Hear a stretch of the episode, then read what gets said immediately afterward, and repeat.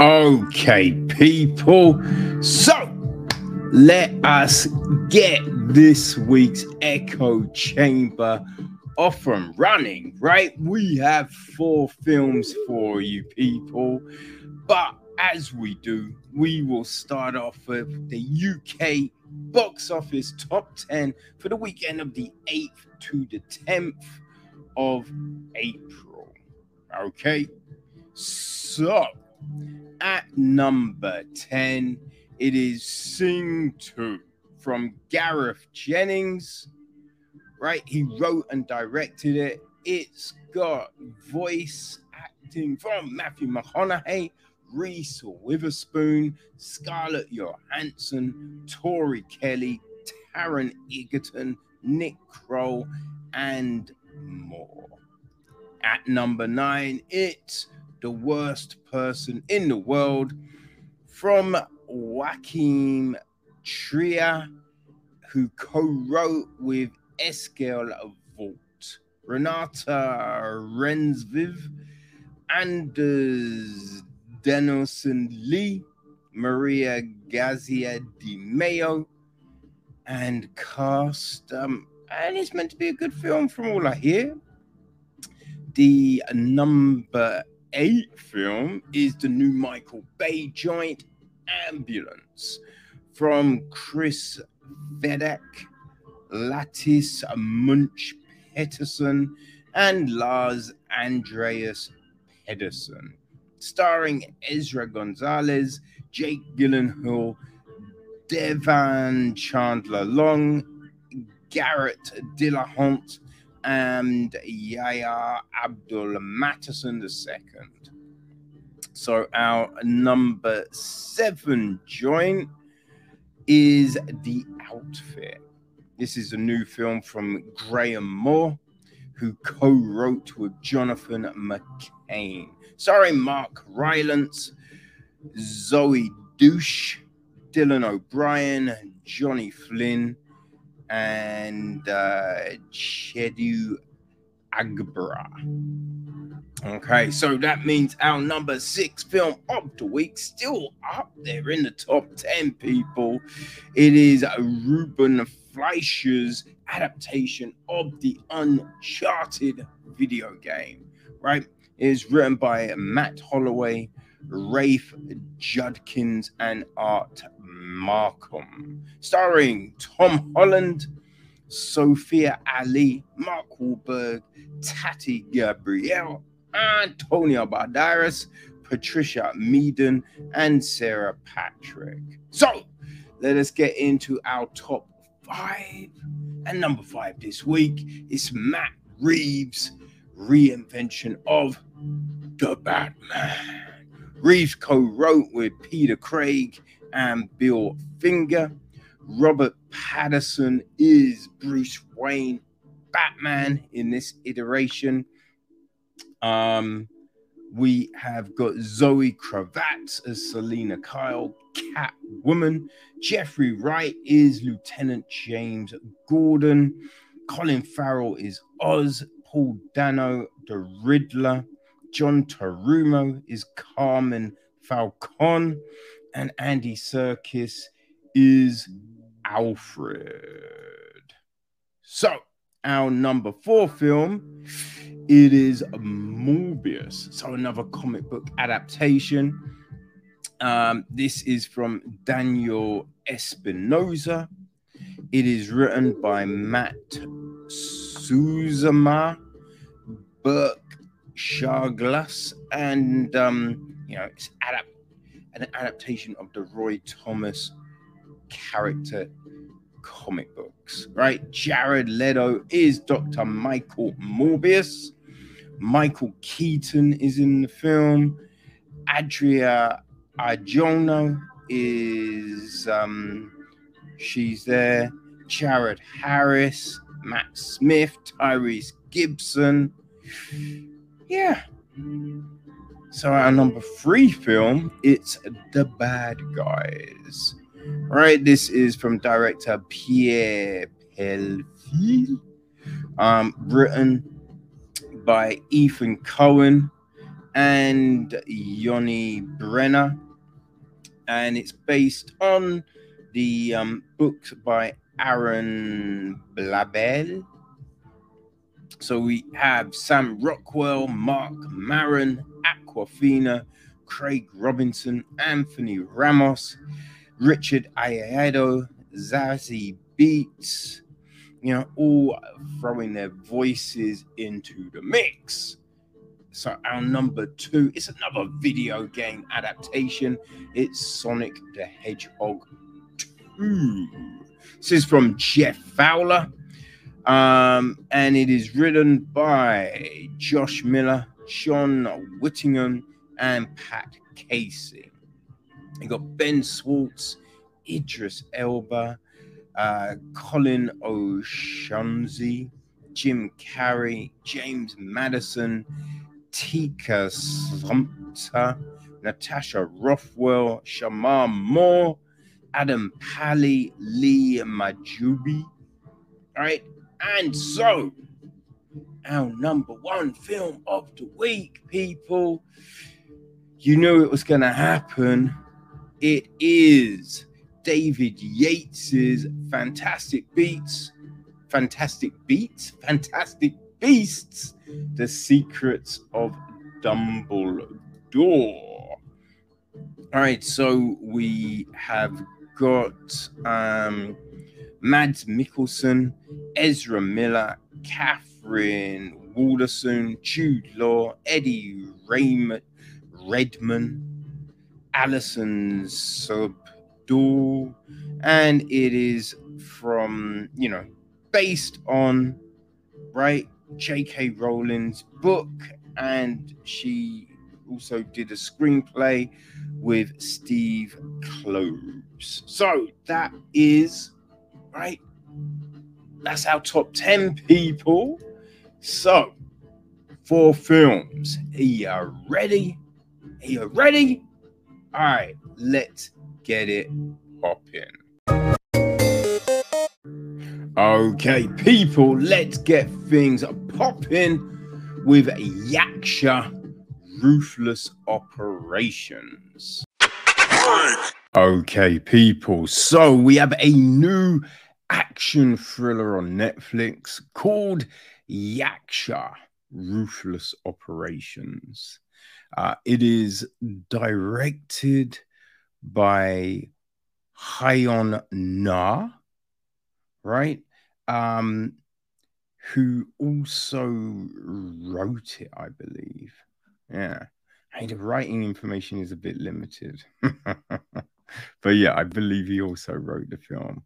Um, it is produced by. God damn it. It's weird, man. Like, not a lot of. Yeah, for some reason, I don't even know. There is not a lot of information on this foreign film. Um, so yeah, actually, we do not have the product who produced cinematography, any of that. I can tell you the cast. Right? we have that information um, at least. Okay, so uh, we go. Sol Kung Yu plays Ji Kang In. Um, and that's the head of the Shanghai NIS.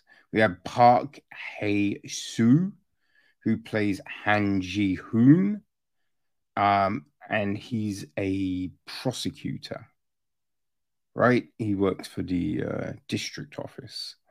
Uh, there is Hiroki Ikuchai, who plays Ozawa, um, he's a Japanese spy.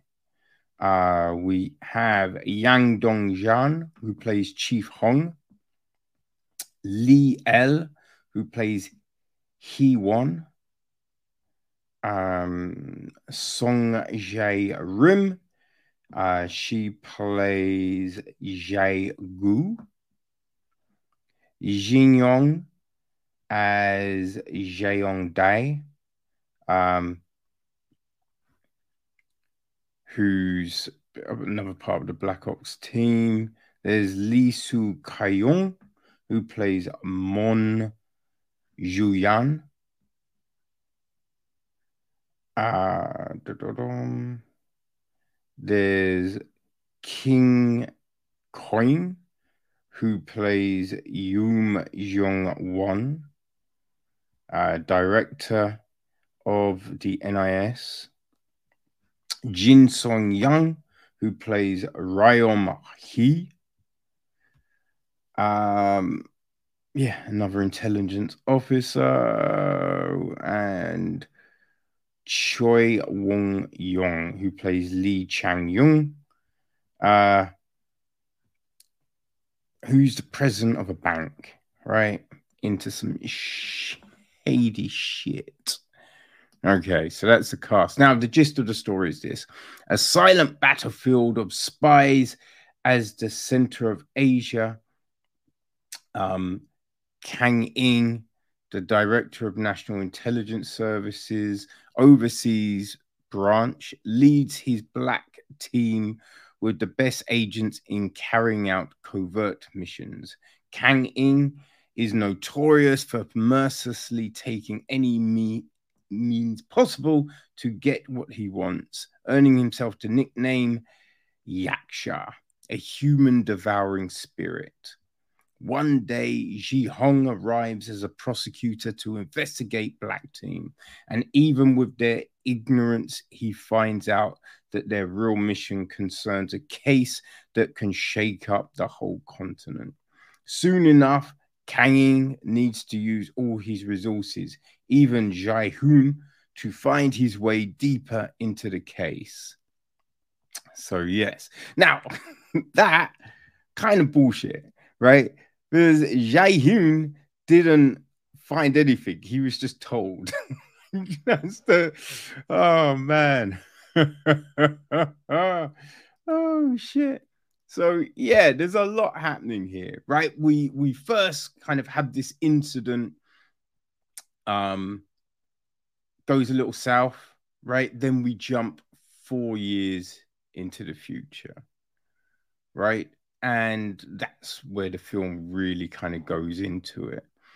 And you know, we we have the prosecutor Jae-hoon, who's on a mission, right? Very much into the law, right? Doing things by the book because he believes that you know the book will help the law prevail right? Don't lie, don't cheat. If we can't do it lawfully, then we don't deserve to get it. That's his philosophy. And I think that uh, at its core, the film is trying to look at that gray line, you know what I mean? About what is right, what is wrong, and then what's the shit in between, you know? Um, but obviously, right, stuff ain't always gonna go well if you're not willing to bend things slightly. You know, be a willow. You know I mean? Just roll with the wind a little. Now, obviously, you you know, you're not looking to do mad illegal things, but yeah, sometimes the law don't work. You feel me? Um, and yeah, Jae-hoon finds that out. He finds it out. He gets sent on. Well, he gets put into purgatory, and then there's the chance to redeem himself. So he goes, you know, to work with this black, well, not really work with the Black Ops team. He goes to do an audit, right? That's where he's gone to. And it then just all goes a little south. All goes a little south. Now, it is an action film, so there's a lot. There's chases, there's you know, chases on foot, chases in vehicles. There's gunfights. You know what I mean? Like fist fights. There's there's a bit of everything here. Right? It is long, right? It is a long film. It is well, just over two hours. Just over two hours, people. And you do, I do feel you notice the length, right? Because there are periods where, well, there's stuff that happens that you do kind of think to yourself, mm, did we need this here? Did we need it? Oh no, right? Um, and other things felt like it's drawn out or it's kind of a duplication of something we've already seen, right? That happens. Um, so yeah, it, it, it's one of those, right? I think one of the big things because you know it's not necessarily the worst story in the world. No, not by any means. You know, there's a lot of intrigue and all of that. It's no Tinker Tailor Soldier Son, but you know, it does its thing. But we do get a lot of stuff where it's just like, why wouldn't you just tell someone the truth in that situation? Right, or give someone the facts because there didn't really see seem to be, uh, you know, what I mean, a um, ugh, a reasonable outcome for keeping someone in the dark, right? It all seemed a little, you know, w- there are those things where someone mentions something and you know it's going to come back later in the film, right? It, it, it, wasn't exactly signed, but you know, it wasn't uh, hidden. These kind of things is pretty much like glaring that this will be a factor later. You know what I mean? Because otherwise, why? Why have that there? You know, the the gunfights. It is that thing, you know. Like I, I feel I've mentioned this numerous times, but Commando. Remember that Schwarzenegger film?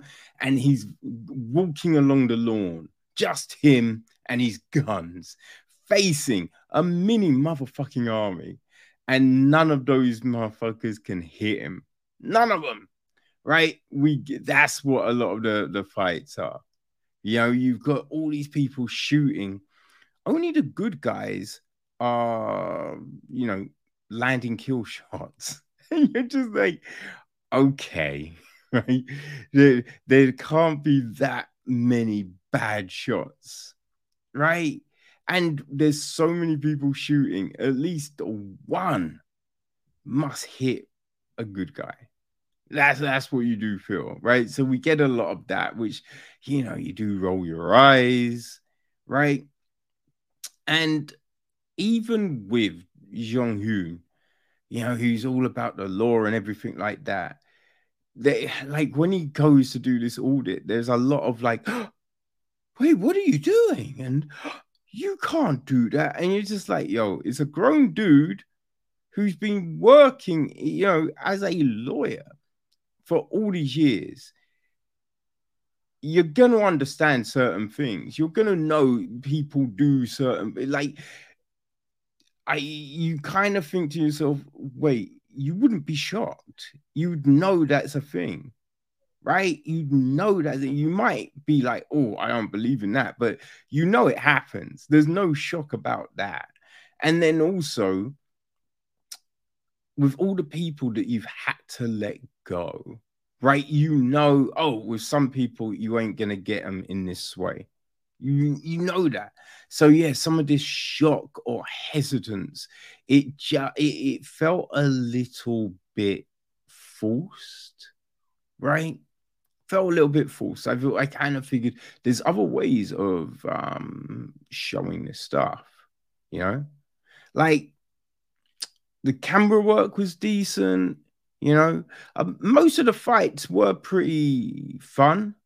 You know, sometimes it did get a little silly, right? And and it's I think uh, sometimes with these films, like they would have worked in the eighties.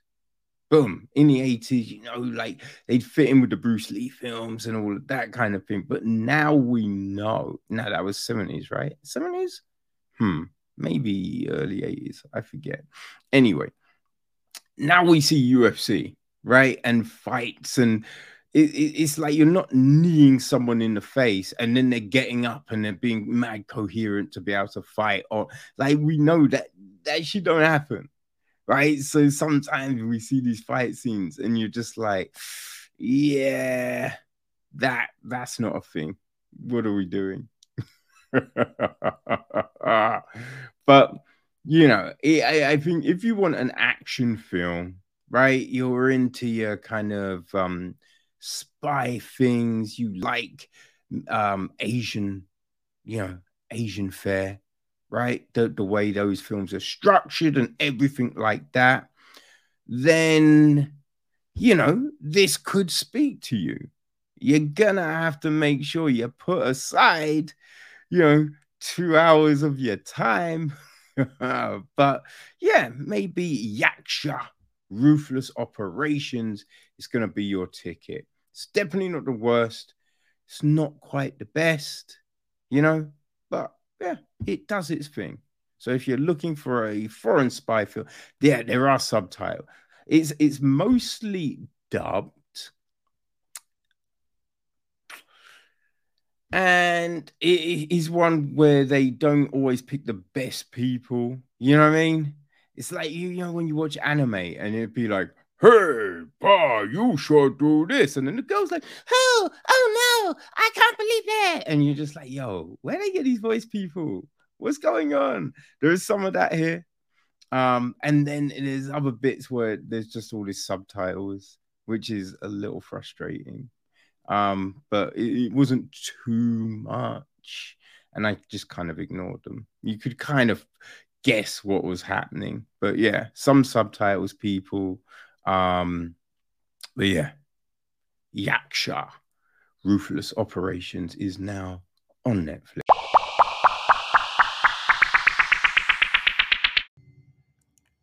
Okay, people. So, up next, we have a new Netflix joint, another Netflix joint. It is time for Metal Lords. Okay, so I decided to check out Metal Lords. Think mainly I was looking for a shorter film. and I saw I was like, you know what? Fine. I'll give it a look right? So it is the new film from Peter Sollett, and it is written by DB Wises. Wises? Wezes? Wiz? I feel it's part of um the Netflix deal that uh you know himself and uh the other dude. Ugh, you know the other dude oh, fuck, I forget his name. But yeah, I mean, it's part of the deal they signed to go to Netflix. I feel it's one of them films, right? Um, so yes, it is produced now by uh, Wise's Greg Shapiro. Um, it is executive produced by Robin Mulcahy Fischella, uh, Bernadette Caulfield, David Benioff. Yes, that's that's his working partner, David Benioff. And he executive produced. It's co-produced by James Moran and Andrea Troyer. Music was handled by Ramin Djawadi. Cinematography was Annette Halmig. The editing was Steve Edwards. Casting was Richard Hicks.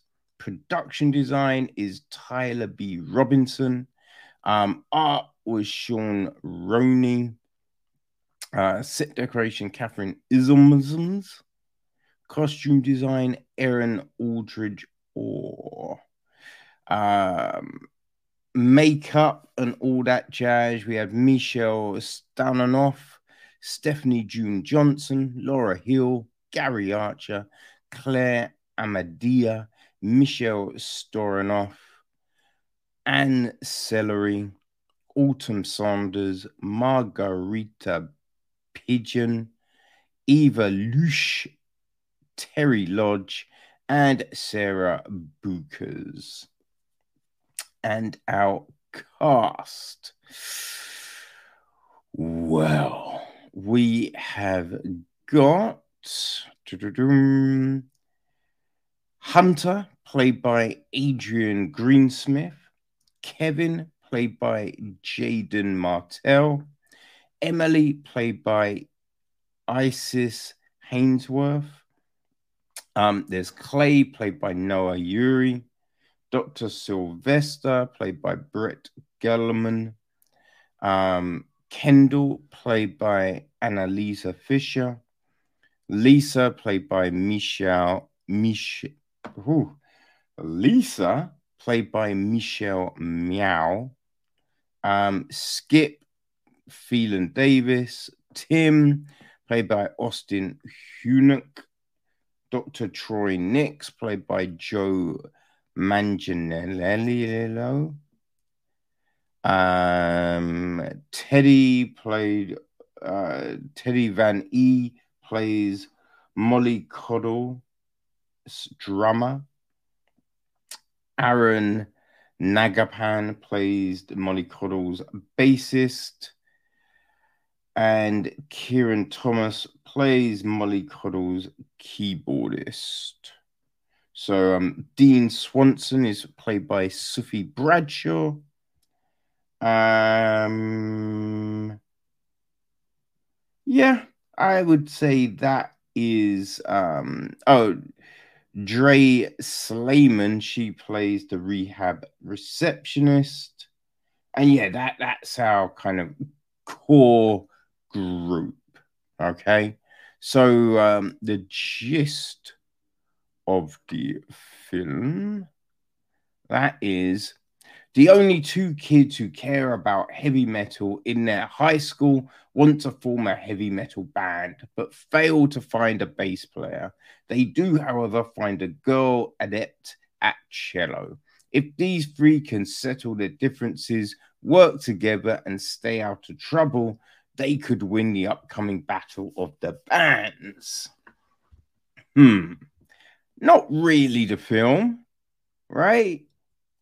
Not really the film. It's uh yeah, I don't know, man. Um because you know, Hunter is the real metal fan. And it kind of feels that Kevin is going along with it because he he wants a friend, right? And because you know, Hunter is the one going, "Hey, here's a list. I want you to listen to all of these bands." Right? So it's not just Kevin exploring the genre and finding out, oh, I like this, and yeah, these are the people I like. It is, you know, being schooled in it. So yeah, I would say Hunter is the real fan. Kevin is on the journey, as it were. Because we're introduced to into the film, and we have we see a marching band, and we've got Kevin but then we see him in front of an actual drum kit rather than just playing the you know blah, blah, blah, drum right? Um he can't read music but that's not a big thing because there's a lot of people musicians that don't actually read the music and can get the feel of it you know? So that's not really a thing. But yeah it's just these two trying to deal with all the pitfalls of school, right? They're they're they're picked on and bullied by other kids. You know, it's one of those situations. But there is this battle of the bands. And I think previous winners have been idolized or gone on to things. So Hunter really wants to enter. But it's funny because at the start of the film, right? Kevin isn't. Ooh, man, I was gonna sneeze. I was gonna sneeze. Woo! But yeah, at the beginning, Kevin isn't a great drummer, right? And I think one of the big things with this film is time frame, because we don't really get an established time frame. Like, oh, is this all happening over the space of a few months? Is it, you know, a year? Like, what's what's the frame? Because if it's a year, you could go, okay, yeah, I could see the guy becoming a, a lot better drummer. Still not going to be the best, but yeah, you're going to, you know, if you're practicing all the time, you're going to go in leaps and bounds, right? But if it's a few months, yeah, he's, he's never going to become a huge, great drug. Like that's ridiculous. You know what I mean? Um, and also I think the time frame would help with other situations, right? Now, the thing here is, it's an like it's an okay film, right? It's not for me. It didn't feel like it was treading any new ground or saying anything profound with the story. You know what I mean? Because yeah, you know, sometimes people they make films and it's kind of similar to something else, but they're dropping something in that you're like, yo, that's an interesting look at that. Or, oh yeah, no, I like what you're saying here. But it's not really doing that. Right. I think it's trying to show friendship and love, but I think it's all very base level because we don't really get what's bringing them together as friends or why Kevin sticks around. You know, it's just like, but he's my best friend, so I got to. Like, that's it. But it's just like, okay, but why? You know what I mean? Like, why? What what else is going here? You know, obviously, you know, we can see that there's stuff going on in Hunter's home life right? His parents are divorced. He, he's arguing with his dad. He's trying to be rebellious. Just all of that kind of stuff. But it just doesn't really explore the things that might push them to do what they're doing, you know? And I think that's an interesting one, right? Why do you find solace in metal music, right? Why do you want to rebel against it? Like, just give us that something. Um, Emily, you know, she's got, I don't know if they actually say what it is, but she's got a, um, uh, there's, there's, it's not ADHD, but she's got something. She's on medication to try and deal with it. Now, Kevin's also on medication, right? But that seems a very throwaway piece. Because when he's talking to Emily, he's like, "Oh yeah, no, I'm, I'm on medication too," but you don't really know why. you know what I mean? But the Emily thing, it's again, it's something that we see a shout at a teacher at the very beginning, and then we see her do something, you know, towards the end, but it's never really addressed. You know, we have her crying at one point, going, I don't know why.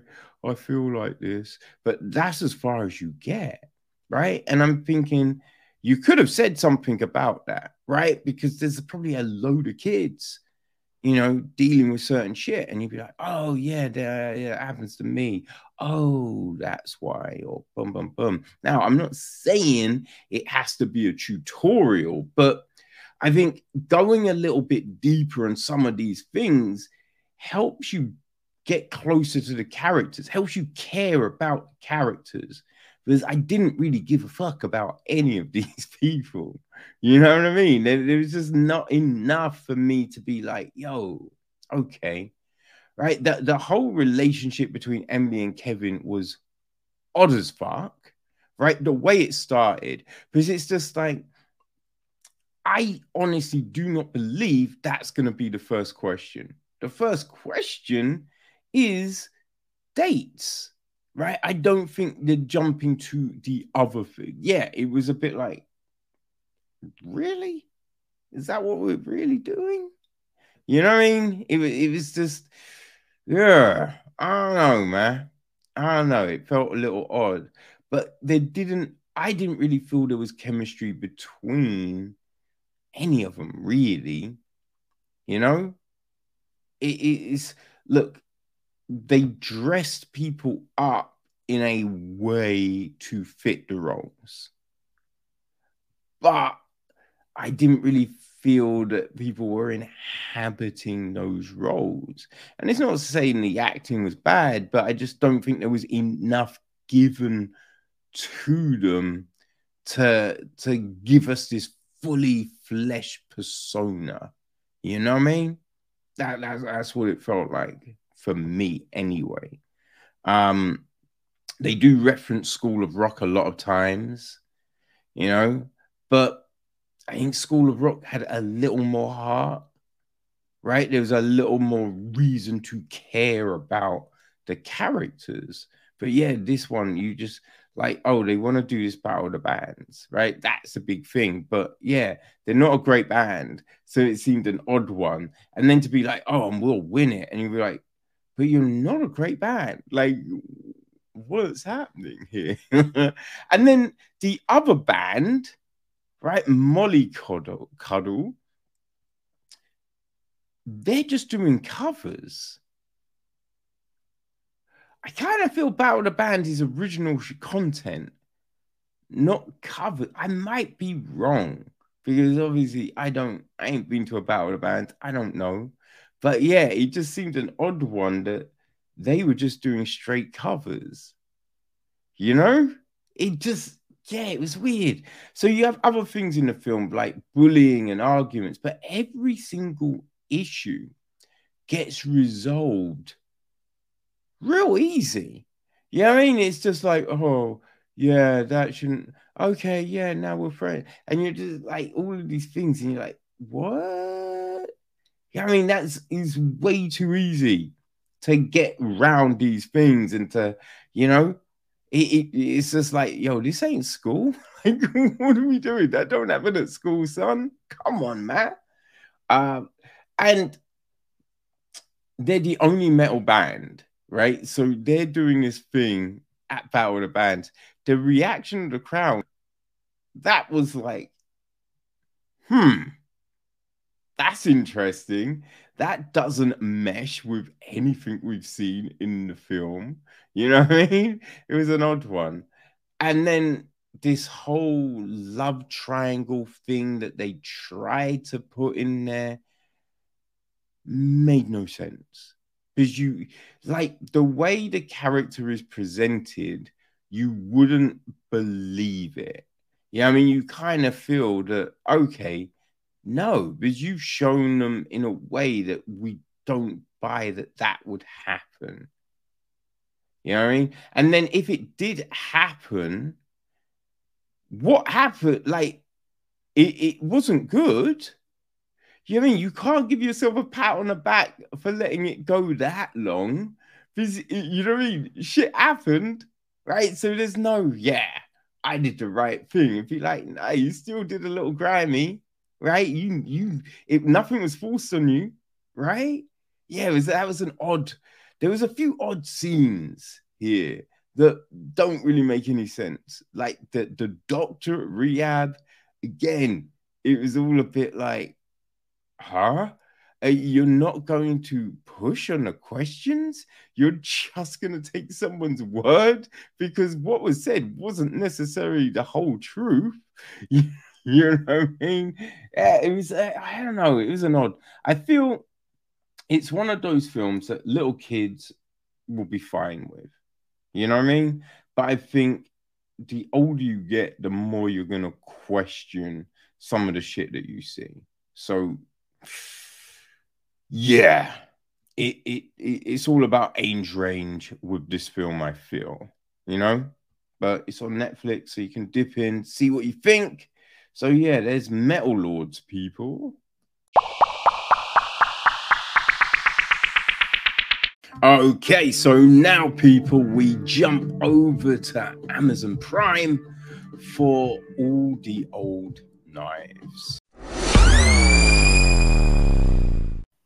Okay, so we have a new espionage piece hitting Amazon Prime. It is called All the Old Knives, which is mm, it's an interesting one, right? I remember when I first heard about it, I thought, wait, is that the name of the new Knives Out sequel? But no, it's something completely different, people. Okay, so it is directed by Janus uh, Metz Pedersen, and it is written by Olen Steinhauer, who is adapting his own novel, which you know, has the same name and dropped in 2015.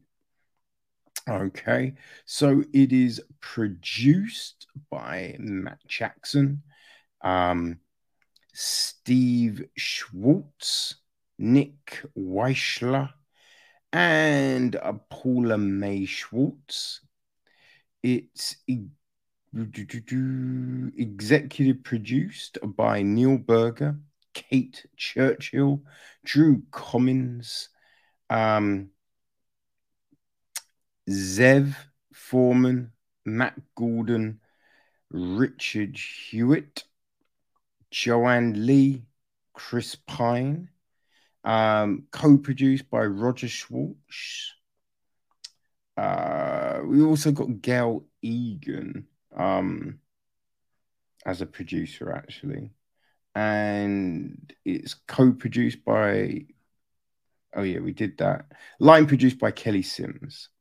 Um, the music is from Jon Ekstrand and Rebekka Karijord. Cinematography is Charlotte Bruus Christensen. It's edited by Mark Eckersley and Pierre Sandholt. Casting was Gina Jay Production design Marcus Rowland. Um, art direction is Victoria Allwood, Grant Bailey, and Michael E. Goldman. Uh, our cast. Well, Well, well, well, well, well. We have got um, Chris Pine. He plays Henry Pelham. Uh, we got Thandiwe Newton. She plays Celia Harrison. Laurence Fishburne plays Vic Wallinger. Jonathan Pryce is Bill Compton. Uh, we've got ah- Ahad as Layla. Um, there's Ernest Poll, played by Jonjo O'Neill. Um, Owen Lassiter, played by David Dawson. Um, who else of note is there? Um, I guess we got um Celia's kids, right? Evan and Ginny, played by Oscar Coleman and Callie Gale. Um, her husband Freddie, played by Joshua Lacey. Um, Gala Gordon plays a waitress. Dar Dash plays a bartender. Um, Michael Shafir plays treble. Uh, Faton Gerbeshi plays Beslan Adaliyev. Um, Omar Samatar Ali is played by Mo Idris. Taha is played by Karina Weidman. Um, Elias Shoshani is played by Orli Shuka. Um, yeah, I think that's like the main group of people, as it were.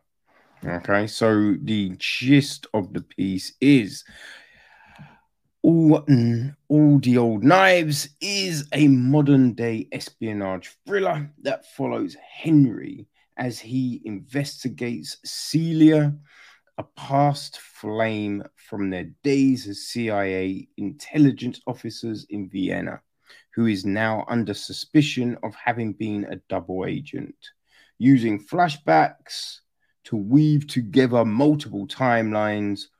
All the old knives peels back to layers of their past romance and exposes the truth behind a devastating terrorist attack they were unable to stop. Yes, There you go. There you go, people. So if you like your espionage pieces, this could be for you, you know? So we open up, right? Uh, with this whole thing in Vienna and the terrorist attack on the plane. So we kind of open up with a little bit of information on that. And um, then we see it kind of all go to hell. Um, Celia leaves, and we have um, oh my gosh, we have uh, Henry. boy, we have Henry chasing after her, and then at that point, it jumps eight years forward. Right, eight years forward, and he's talking to uh, Fishburne's character, and they're like, you know, looking to open up the investigation because new evidence has come to light. Right. So it's like, ooh, what could be happening here? Now, I, I have to say, a really good thing about this was um, because there is some subtitles, right? Because they're talking in, uh, I think, like there's Arabic and Russian I think I feel there was something else, but I forget. But huge subtitles, huge subtitles, which is great. Now, actually, that might just have been the way I set it up. it might just be me. Um, but just the option that they turn up because they don't always, they don't always. So I thought that was great. Now, some stuff not so great, like the eight years you know, the little thing that goes eight years later, that's tiny. you know what I mean? And, and, you just be like, yo, what are you doing, man? Uh, but this is a very slick film. Very, it looks fantastic. The cinematography is so great. Like in the restaurant, right? We we have the like the sun setting and just the way they set up the scenes it, oh man, it looks very good. Looks very good. Just all of the other stuff as well. They have some great camera work, you know I mean? Focusing on people and just all of that kind of thing. Yeah, it, it's a slick film. It really is. Um, and it's in it is interesting, right? The acting is great, really good, solid acting. I do think, though, for me, I didn't really feel the chemistry a lot of the times between Cecilia and Henry. Right? The, the, I think there was a moment at the end which then you really kind of see, you know, Cecilia's faults. Right? And I thought that was, you know, Newton just, yeah, I mean, come on, man. Newton kills it all the time, right? So there was that, which was impressive. But yeah, the, the real kind of the relationship, you know, the, that sort of chemistry, I, I, I just didn't really, I don't know, man. I, I, I wasn't really feeling it, you know, wasn't really feeling that. Like the story, I could see what they're doing right? I could see what they're trying to do with the story. And I do like that sort of onion story, you know what I mean? Where you're just peeling off these layers and new kind of revelations are there. And it's just like, yo, what? Oh, shit. But I kind of could see where this was going, right? I think that's the only problem. You could yeah, I mean, you could see what was happening. Um, and especially like in the the end sequence, right? When that all starts to unfold, there was just certain things that happen, right? With the wine, and like just all these things, and you'd be like, yeah, that's not happening like that just by you know what I mean? It's just like obviously that there's there's this thing going on, right? And and that, that was the only you know, that was a bit of a shame because it's kind of framed like a Tinker Tailor Soldier Spy. And Tinker Tailor, I mean, John Le Carre. I, I always say John Le Carre. I've heard it pronounced other ways, but fuck other people. It's John Le Carre. So, you know, I mean, I I'm a huge fan of those books, right? The George Smiley, it's kind of a trilogy, right? He kind of features in a slightly few more, but only in slight references and other things. So I'm gonna say trilogy. Love those books are great, right? And the Tinker Tailor Soldier Spy film, ooh, I mean the TV series was decent. The film was fantastic, fantastic, and and that one, man, like everything. You you felt the intrigue, like the connections, the relation, just all of that really worked so well. And maybe I'm judging this too harshly compared to that, but that's my barometer for this sort of film, you know? And um, yeah, it didn't quite hit like that. Didn't quite hit like that because I felt in Tinker you couldn't necessarily see where it was going. And as I said, in this one, you could. Plus, when all is said and done, right? When all is said and done, you you look at it and you be like, okay, but if that's the case, why was it not mentioned? right? Like you couldn't really, I felt you couldn't really see why it would be a secret, right? Why these things are secret and they wouldn't be told. That was the big thing here, because you know we learn some things which then if that's the case then the character knows that's the case, which then means there's no reason not to talk, right? Because, yeah, I mean, I can't really say too much without giving anything away, but yeah, that was a little bit baffling, right? Because you're just like, yo, that it doesn't it, it doesn't really make any sense why you wouldn't, you know, be like, yo, this be the deal right? That, and that was the one thing that I was just like, I couldn't quite coalesce, you know? I'm just like, oh. I mean, you people are spooks. Like you, you, you know the deal.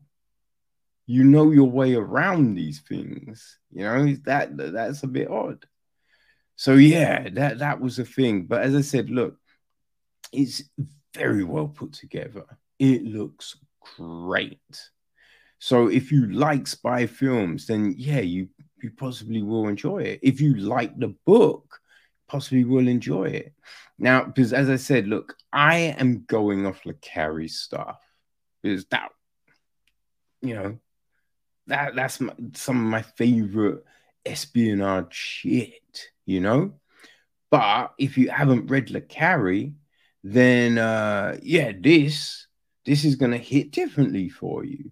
You know what I mean? So yeah, I would be like, listen, I, I compared to Tinker, it's not there, but not to say it's a bad film, you know. But if you haven't watched Tinker, you don't have the barometer, right? So you can really just throw yourself into this. So yeah, I, I kind of feel it depends how you're where you're coming from with the film. But yeah, cinematography, the direction, you know, the acting, all very motherfucking solid, right? But uh, yeah, it's on Prime. So that means, yo, it's if you're a member, oh man, you can just dip in and take a look, right? So there you go.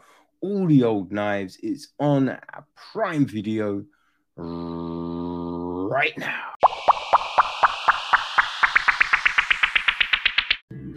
Okay, people, let's bring it home with this one. It took a while. It took a while, people. We finally got there. It is time for Spider Man No Way Home. Well, people, finally, fine. I've been saying it for a while, but I finally got round to watching Spider Man No Way Home. And boy, yo, you know what I mean? Like the worry is because it's been so long, right? It's been so long. So you've heard everyone talk about it. You know what I mean? Like everyone has something to say. So it's just like, oh shit, is this gonna live up to everything I've heard? Right? Because now it's built and built and built. You worry. But yo, this was so fucking good. Oh my god, it was so good. And I, you know what I mean? At the beginning, I was a bit like, hmm, am I gonna dig it? Am I gonna dig it? It's a little happy. I dug it. I motherfucking dug it, people. Yo. so, you know, like the previous two, this one is directed by the man, John Watts. So, Chris McKenna and Erik Sommers handle the screenplay duties and of course, Spider Man is based on Stan Lee and Steve Ditko's comics from back in the, the, the day. You know what I mean? Created the character and the, all, you know the foundation, all the great stories that we know and we love. So it is produced by Amy Pascal Kevin Feige, Feig. I don't know how you say his name. F E I G E. Feig? Kevin Feig? Uh, it's like, how do you say that? I don't know. But whatever it is, he's the motherfucking man, right? He's the architect. You know what I mean? Um, it is executive produced by Matt Tolmach, uh, Joanne uh, Perritano, uh, Rachel O'Connor, Louise De Espicitio, uh, Avi Arad, and Victoria Alonso. Co produced by Mitchell Bell Chris Buongiorno. Um, yeah. and with a little associate producing from Emily Fong and David H. Venghaus Jr. Music was Michael Giacchino. Uh, cinematography was Mauro Fiore. It's edited by Leigh Folsom Boyd and Jeffrey Ford. Casting was Sarah Finn. Um, production design is Darren Gilford. Art direction and all that was Clint Wallace, Brian Stultz, David Scott, Ali Safadari, Christian Maloney, French Francis Lynn Hernandez, Oxen Besarov, Samantha Avilia, and Lauren Abenus. Uh, set direction, Rosemary Brandenburg and Emmanuel Housley. Costume design, Sanja Milkovic Hays. Uh, so yeah, that, that's the main group of people. And our cast, well, I mean, you know who's in it, right? Right, people? Hey, so we have got Tom Holland back as Peter Parker Spider Man. We have Zenandi, Zen, Zendaya as MJ. Now, obviously, right? I knew it wasn't Mary Jane. Well, I think I knew it wasn't Mary Jane. Well, I knew it was a new take on the character, obviously. I think I don't know because my memory sucks like a motherfucker, right? So I don't know, but in this film, it's like, oh, it's Melissa Jones. I was like, did I know that? I don't know. But I was like, interesting. Anyway, you probably didn't need to know that. Um, we've got Jacob uh, Batalon back as Ned Leeds. Uh, we have got Jon Favreau as Happy Hogan. I mean, old Fav taking time out from his Mandalorian and other Star Wars duties. We've got uh, Marisa Tomei as May Parker. Um, Tony Revolori as Flash Thompson. We've got Benedict Wong as Wong. Benedict Cumberbatch as Doctor Strange. Um, yeah, I mean, listen, I think most people know, right? Uh, a lot of our guest stars up in the place. Um, there's also Angourie Rice. She's Betty Brant. Um, Paula Newsome is the MIT Assistant Vice Chancellor. All right, Hannibal Buress is in there as Coach Wilson. Uh, JB Smoove is Mr. Dell. Um, Martin Starr, Mr. Harrington. J.K. Simmons does his thing as J. Jonah Jameson, right? And uh, yeah, there is. I mean, there's, there's a, a, lot of other people, right? So um, Ned's mum, aunt, Lola, is played by Mary Rivera. Um, I mean, you know. So yeah, let, let's give motherfuckers a shout. Tobey Maguire, he's back. Andrew Garfield, he's back. We've got Willem Dafoe, Norman Osborn. Alfred Molina as Dr. Otto Octavius. Jamie Foxx as Max Dillon, aka Electro. You know what I mean? It was uh yeah, you know what I mean? Oh shit. It was fire, right? Rhys Ifans, Dr. Curt Connors, right? It was pretty fire. Thomas Haden Church, Flint Marko. You know what I mean? It, it was great, people. It was great. Man. And the gist, the gist of the piece, Peter Parker's secret identity is revealed to the entire world. Desperate for help, Peter turns to Doctor Strange to make the world forget that he is Spider Man. The spell goes horribly wrong and shatters the multiverse, bringing monstrous villains that could destroy the world.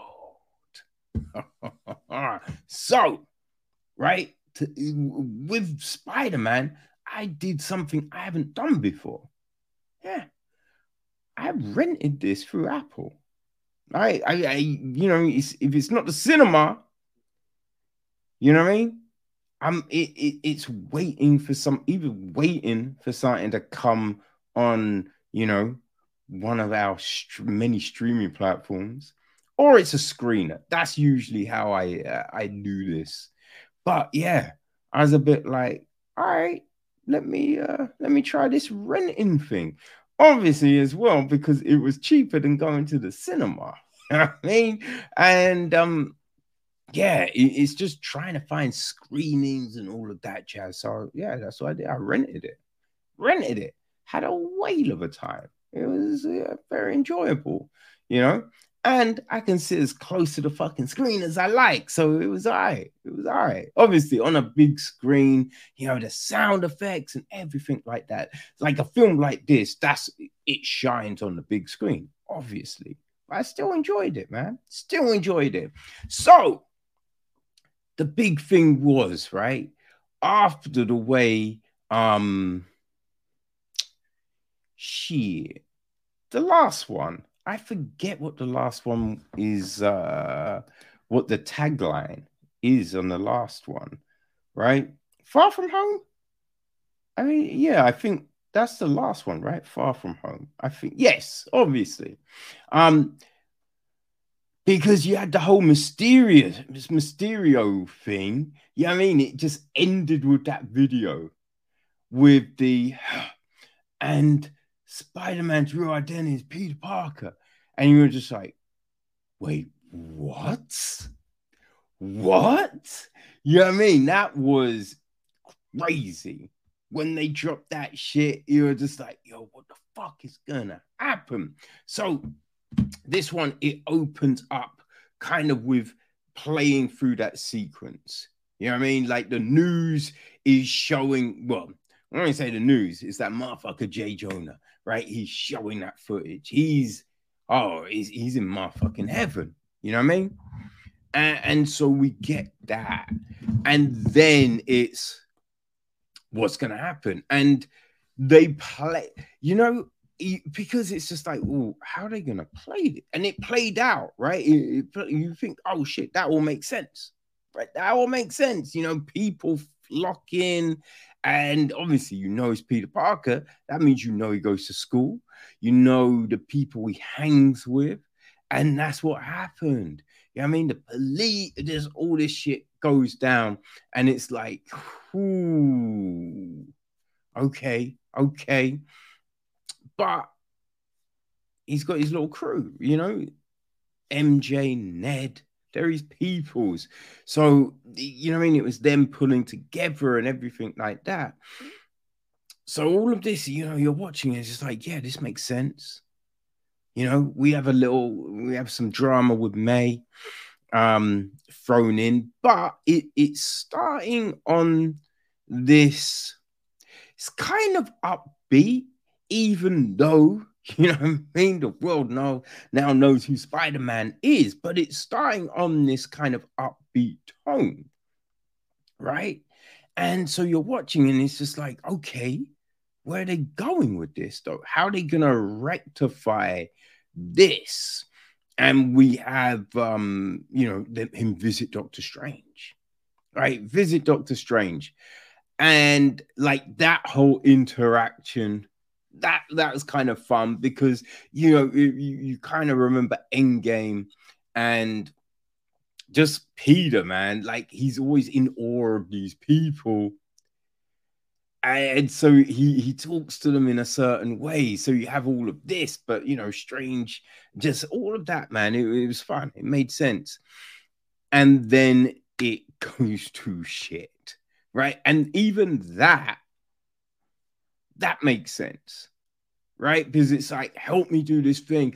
Oh wait hold on. Could we do oh can we do can we do you know it, it, it's something that obviously peter would do you know what i mean? So it all fits in within the character. It's just like yo it, it's not doing things that you're just like hold on. Why would that happen? Like wait that's some silly you know what i mean? So that was all fire. And it's like the introduction of these old villains and everything. ah, it was so fun to see everyone. Right? It was so fun to see everyone. And the and the real kind of great thing was when we have these villains, because I think you know having these people in in the film world and everything like that, you know, costumes get changed, looks updated, but we do kind of get a throwback with everyone, You know what I mean? Like the Goblin and the, the, like Electro. Like we get like th- these kind of old school looks on them, and that was, man, that was a visual treat, right? That was a visual treat. But all of these interactions, everything that went down, you did buy it, right? You bought it. And but you had interesting little things thrown in, like the whole Doc Ock thing, right? The whole chip thing, and just and you're just like, oh, that's yeah, that would make sense, right?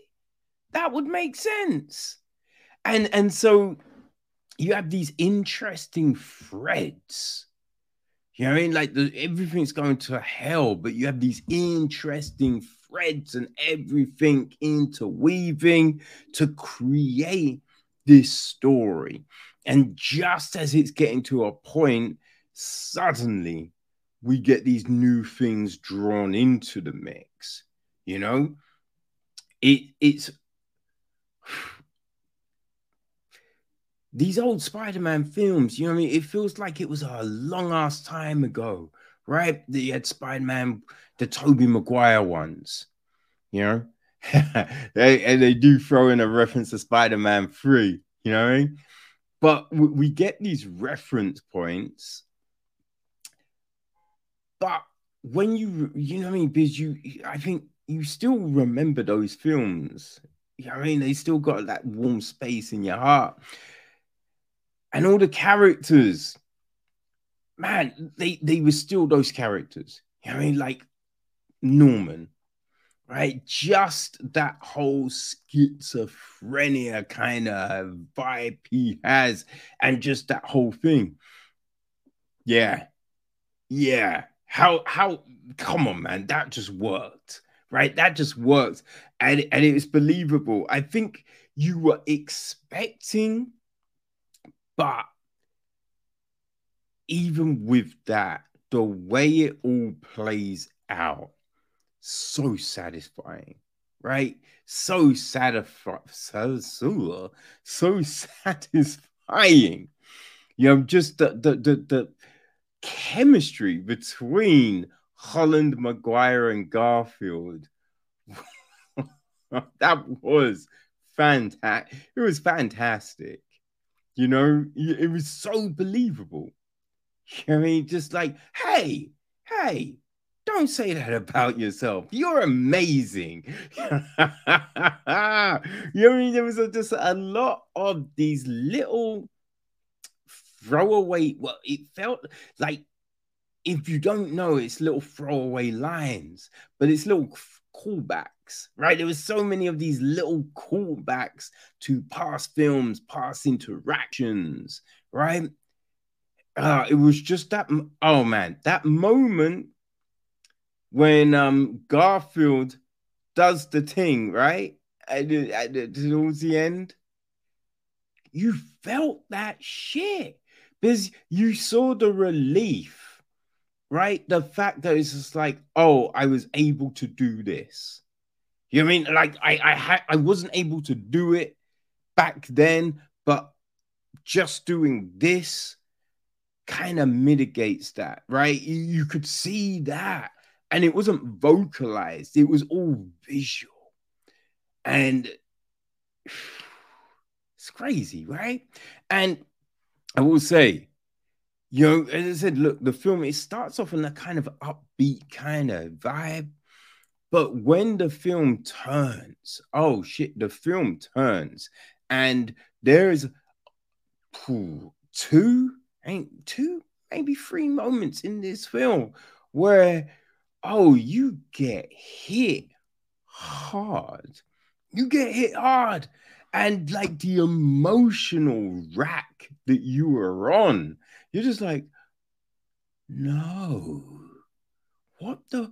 Oh, you can't do that. You can't do that. Please don't do that. And it's just like, oh, this guy, it felt like Iron Man all over again. You know what I mean? It felt, oh shit, like I love you 3000. You know what I mean? It, it, it, we had those moments, man. We had those moments. Yo, No Way Home is so good. So good. I loved it so much, right? Just the way Peter ends it in the shot. You know what I mean? You're just like, you understand. You understand, right? Like he goes with the intention, but you understand why it, it goes the way it goes. But it's just, ah, oh, boy. And the the the setup into Doctor Strange. I have people. If you had no interest, no interest, you know what I mean, in the, the, Doctor Strange sequel going into Spider Man, after Spider Man, you, you, there's no way that you ain't bout it, bout it. You know what I mean? There's no way, right? But it's just everything that happens in Strange in Spidey just signpost you to that film. And then the last end credit, because we have the the end credit that kind of hints at a little crossover in the Sony universe, which I don't know how much I'm down. Like I, I, you know, listen. Don't get me wrong. I will watch it because these Spider-Man films have been dope, but I don't really, I didn't really care for the other ones. So you know, if it didn't happen, I don't care. But hey, I'm always coming back for Spidey, man. But we had that, and then there was a Doctor Strange end credit which just has the juices simmering, man. You just watch that and you're just like, oh, oh, I am already, I am already to see this because we have opened up so many doors, so many doors. Like the interesting ways that the, the MCU can go from here is, you know what I mean? It, it, it's just wide open, man. It is wide open. But Spider Man, it, it has a little something of everything, right? Great action sequences, the fights, the kinetic energy, and all of that. We have some cameos, you know what I mean? Like at the very beginning. Like, how did you do that? you know what I mean? Like just great. And then it's just the the acting was was fantastic.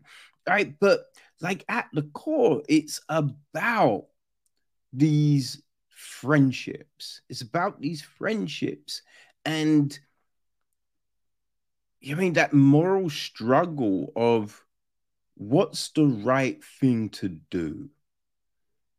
You know what I mean? Like when a situation, I mean, because it's easy to play certain situations and and you know I mean, just go, oh no, I'm always this.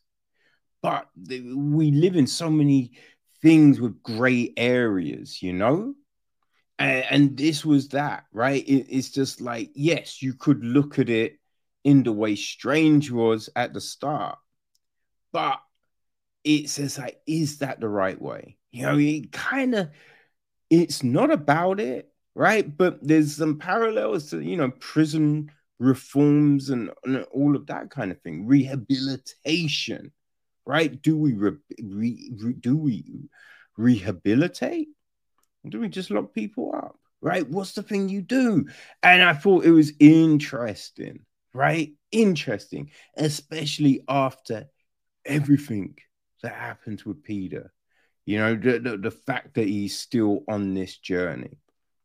And the other Peters, because they've all had, you know, these things that go down. So it's just watching watching this and and the way they tell the story the way it all unfolds is fantastic. And, you know, like it's, whew, an hour. No, it, it, it's like um, two hours and 28 minutes, right?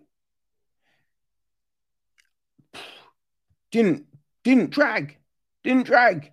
You know what I mean? I enjoyed every friggin' minute of this film, people. Enjoyed every friggin' minute. So, you know what I mean? I, I will say if you haven't watched Spider-Man, you need to watch Spider Man. You need to do it.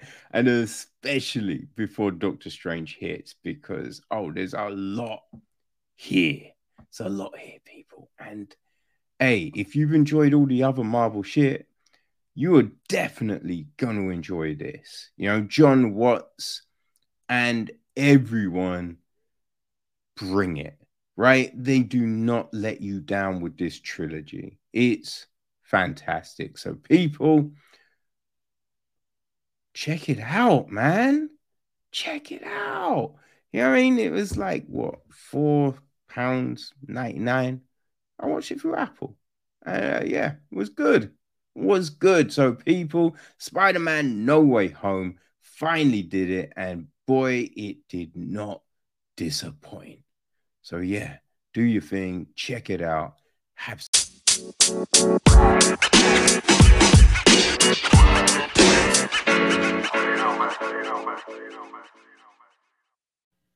Okay, people, so we've hit that time. We are drawing to a close on another episode. But before we bounce, let's take a look at what's happening in the world of films. All right, so we knew it was coming, um, and we knew that um, shit, what's his name? Jack Harlow was taking up Woody Harrelson's role, right? But we now find out that Sinqua Walls will be um, reprising the role, reprising, no, he will be taking the role that Wesley Snipes held in the remake of White Men Can't Jump. Right, so Ron Shelton is um, no. Who's directing this new one? Fuck. Oh, it's Calmatic. Calmatic, yes. He's directing it. Yeah, Kenya Barris wrote the script. So yeah, White Men Can't Jump. It is happening. uh, something else that's happening is a, an, you know, a third installment of the Magic Mike franchise. Um, Thandie Newton won't be back. Uh, she's had to drop out, and in her place steps Salma Hayek. Okay, so um, yeah, some in some other news, people. Uh, Jordan Ross has a new film coming called The Tutor right? It's being written by Ryan King, follows a professional tutor who, after being given an unexpected assignment at a remote manor, finds himself battling the obsessions of his disturbed student, which threatens to expose his darkest secrets and unravel a carefully crafted persona. The film will be starring Garrett Hudlin, Hud, Hud, yeah, Garrett Hudland, Noah Schnapp, Victoria Justice, Johnny Weston, and Terina Baker. Um, also, people, the Barbie film has added um, uh, a slew of new people to the already jam packed cast, right? We already had Margaret Robbie as Barbie, Ryan Gosling as Ken. There's America Ferrera, Simu Liu, Kate McKinnon, and Will Ferrell, right? But now we have Hari Nef, Issa Rae, Michael Cera. um, yeah, they've all joined the uh, they've all joined the cast with Kingsley Ben Adir. Um, we got Emerald Fennell, uh, Rhea Perlman, Ncuti Gatwa, Sharon Rooney, Scott Evans, Ana Cruz Kayne, uh, Connor Swindells, Ritu Arya, and Jamie Dem- Demetori. Right, so yeah, it's a fat cast, and it is being um, directed by Greta Gerwig, who co-wrote the script with Noah Baumbach. So um, that's the thing that's got me intrigued by this, right? Because I do like a Noah Baumbach film, and um, Gerwig, she's also very good. So I'm like, huh, you know what I mean? Um, also, right, we we just covered Spider Man, and um, you know, as Sony have the rights to the Spider Man universe right? They've got Kraven the Hunter coming, right? And um, yeah, Levi Miller has just joined the cast of that film, right? No word on what role um, they'll be playing, you know, but yeah, it's added to Aaron Taylor Johnson, Ariana DeBose, Russell Crowe, Alessandro Nivola, Christopher Abbott, and Fred Hechinger. So yeah, got some big ass names up in the mix. You know what I mean? So we'll see what happens with uh we'll see what happens with that one, right? Um, so also what's going down, right? So over at Netflix, we've got Damsels Coming, which is starring Robin Wright, Ray Winstone, Nick Robinson, Brooke Carter, um, Shohreh Ag Agdash Hulu, Millie Bobby Brown, Angela Bassett. Right, it's uh, being written by Dan Mazeau, right? Um, Julian Carlos Fresnadillo is directing it. Uh, it's about a dutiful damsel who agrees to marry a handsome prince, only to find the royal family has recruited her as a sacrifice to a fire breathing dragon in order to repay an ancient debt. So, uh, yeah, I mean, that, that, that cast is definitely filling out, you know. Um, we also have got the Royal Hotel, which is starring Jessica Henwick, Hugo Weaving, Julia Garner, right? Um, Kitty Greens is uh, behind the feature, um, which, yeah, she co writes with Oscar Redding. Um,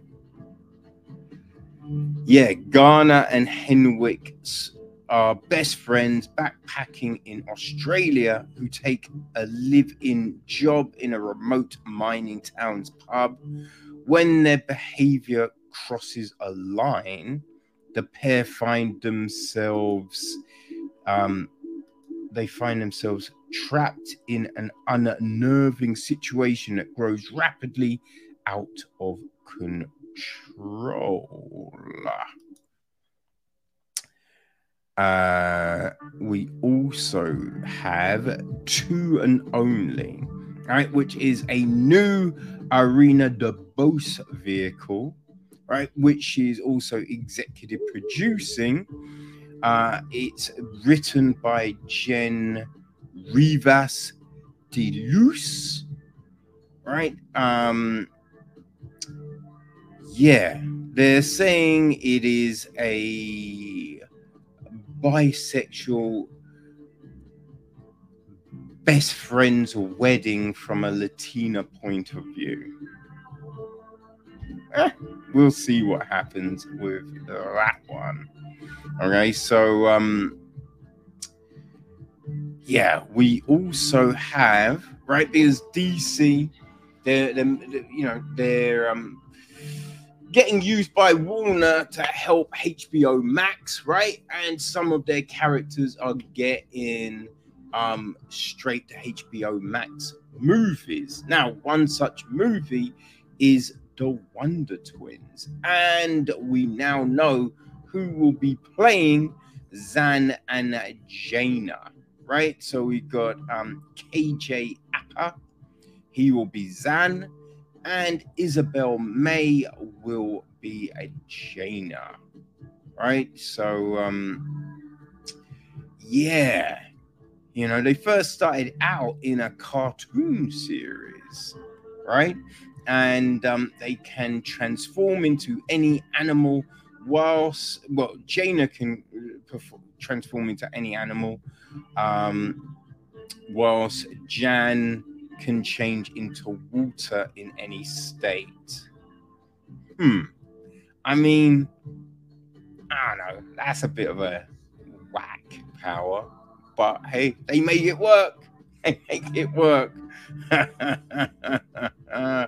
so yeah, it'll be interesting to see how the fuck that works. You know what I mean? Um, Adam Sztykiel is writing. Um, oh no, he's making his directorial debut with this feature.